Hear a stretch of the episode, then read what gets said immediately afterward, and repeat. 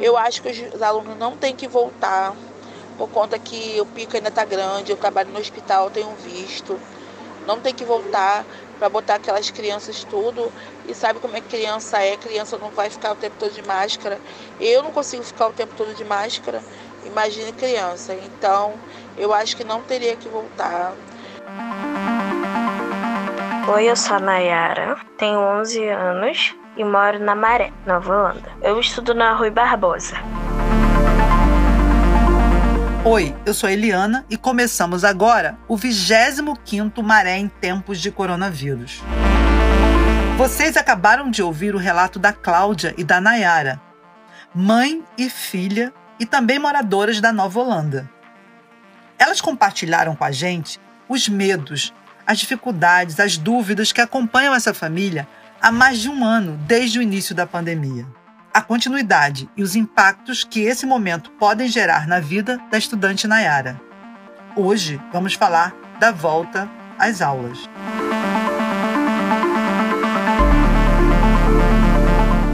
O relato da Cláudia, que trabalha na limpeza de um hospital do Rio de Janeiro, representa a realidade de muitas famílias da Maré e de outras favelas. Sabemos que todos os estudantes brasileiros foram muito afetados pelo distanciamento das atividades presenciais nas escolas. Mas não podemos deixar de lembrar que garantir o acesso à educação nas favelas sempre foi um desafio, mesmo antes da pandemia. Afinal, como estudar em uma casa que geralmente abriga muitas pessoas e não tem um local apropriado para esse estudante se concentrar? Normalmente, muitos pais encontram dificuldades para acompanhar os filhos na educação à distância, sem falar nos desafios que é ter uma rede de internet com qualidade na região da Maré. A Nayara não, ela gosta que se é, explica ela, mas ao mesmo tempo ela gosta de fazer as coisas sozinha, e eu não tinha paciência. Foi ter concentração em tudo, já que em casa nós temos tudo, né? Então foi bem difícil de se concentrar. Vamos voltar em março e relembrar uma pesquisa feita pelo Eixo de Educação da Rede da Maré, em parceria com o Fundo Malala, chamada Educação de Meninas e Covid-19 no Conjunto de Favelas da Maré.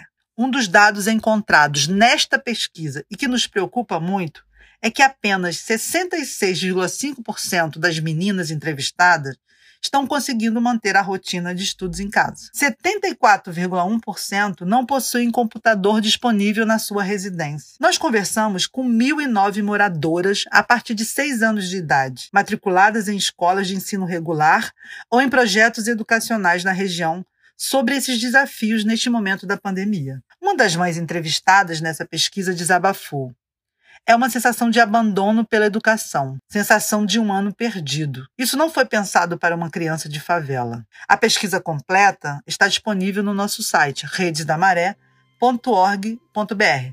Vai lá e confere. Das 46 escolas da Maré, ou seja, 4.063 alunos, 10 apenas já retornaram às atividades desde março, com parte dos alunos acessando a escola presencialmente e outra de forma remota. Um desafio dessas 10 escolas neste momento, mais crítico da pandemia no Brasil, no Rio de Janeiro, mas também na Maré, é manter os protocolos de não contaminação. Pois sabemos dos riscos que essas crianças, famílias e profissionais da educação estão correndo. Perguntamos: como manter o processo de aprendizado das crianças e jovens neste momento?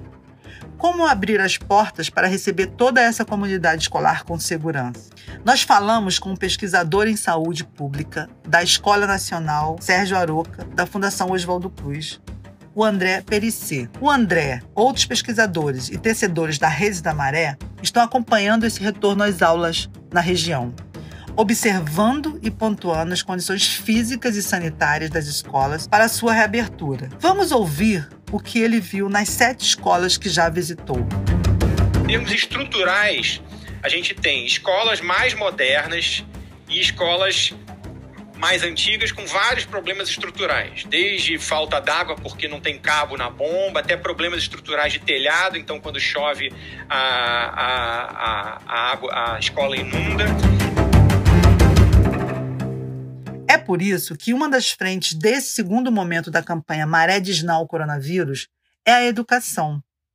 Nosso objetivo é possibilitar o acesso a equipamentos, como computadores, telefones e ou tablets, mas também pacotes de dados de internet para serem disponibilizados durante o ano letivo. Nossa meta é captar recursos para mil estudantes que estejam distribuídos nas 16 favelas da Maré. Se você pode apoiar essa ação, acesse nosso site e saiba como doar. Ainda não é possível mensurar os impactos deste afastamento das escolas para os estudantes brasileiros. Mas aqui pela Rede da Maré, acompanhamos de perto muitos desafios dos estudantes das 16 favelas. Sabemos o quanto a desigualdade social atinge diretamente esse processo de acesso à educação para os moradores das favelas e periferias. Quero muito que as aulas voltem, né? Mas o momento está sendo muito difícil.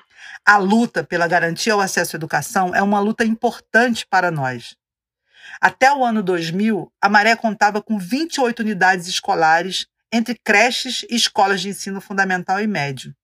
Nos últimos anos, como resultado deste processo de luta dos moradores, o poder público construiu mais escolas. O nosso eixo de educação está ligado à origem da Rede da Maré.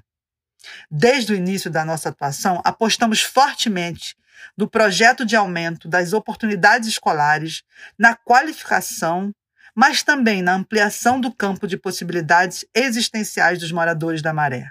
Com a pandemia, como já falamos e sabemos, a grande maioria das crianças e adolescentes da Maré está sem conseguir estudar de forma integral e regular, principalmente por não ter acesso a computadores e nem ao pacote de dados de internet, o que vem aumentando a desigualdade social de forma acelerada.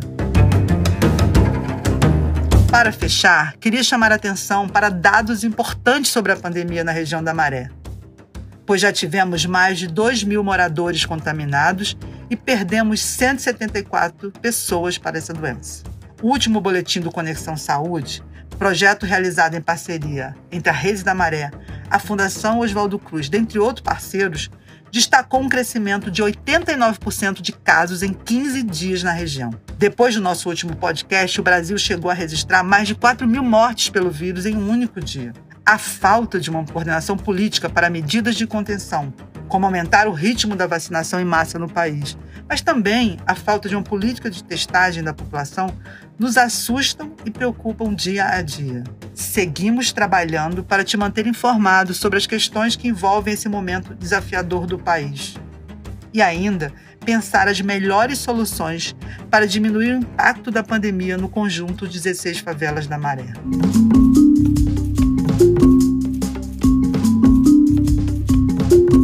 Compartilhe esse episódio e redobre os cuidados com você, com quem você ama e com as pessoas que estão ao seu redor. Se puder, fique em casa, vai passar. Eu espero que tudo seja diferente, sabe? Que tudo mude, que as pessoas respeitem mais, sabe? Porque eu acho que se a gente já tivesse respeitado tudo, nós já estaríamos sem a pandemia.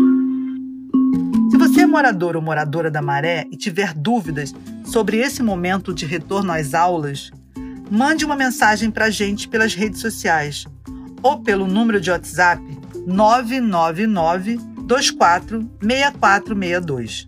Nesse número, que recebe somente mensagem, você também pode trazer suas demandas sociais, jurídicas e de saúde. Nosso próximo encontro é daqui a 15 dias. Essa é uma iniciativa da Rede da Maré. A edição de áudio é de Eloy Leones, a vinheta do Rodrigo Maré, a produção da Geisa Lino, o roteiro da Amanda Célio, a reportagem da Jéssica Pires, a locução e apresentação minha, Eliana Souza Silva.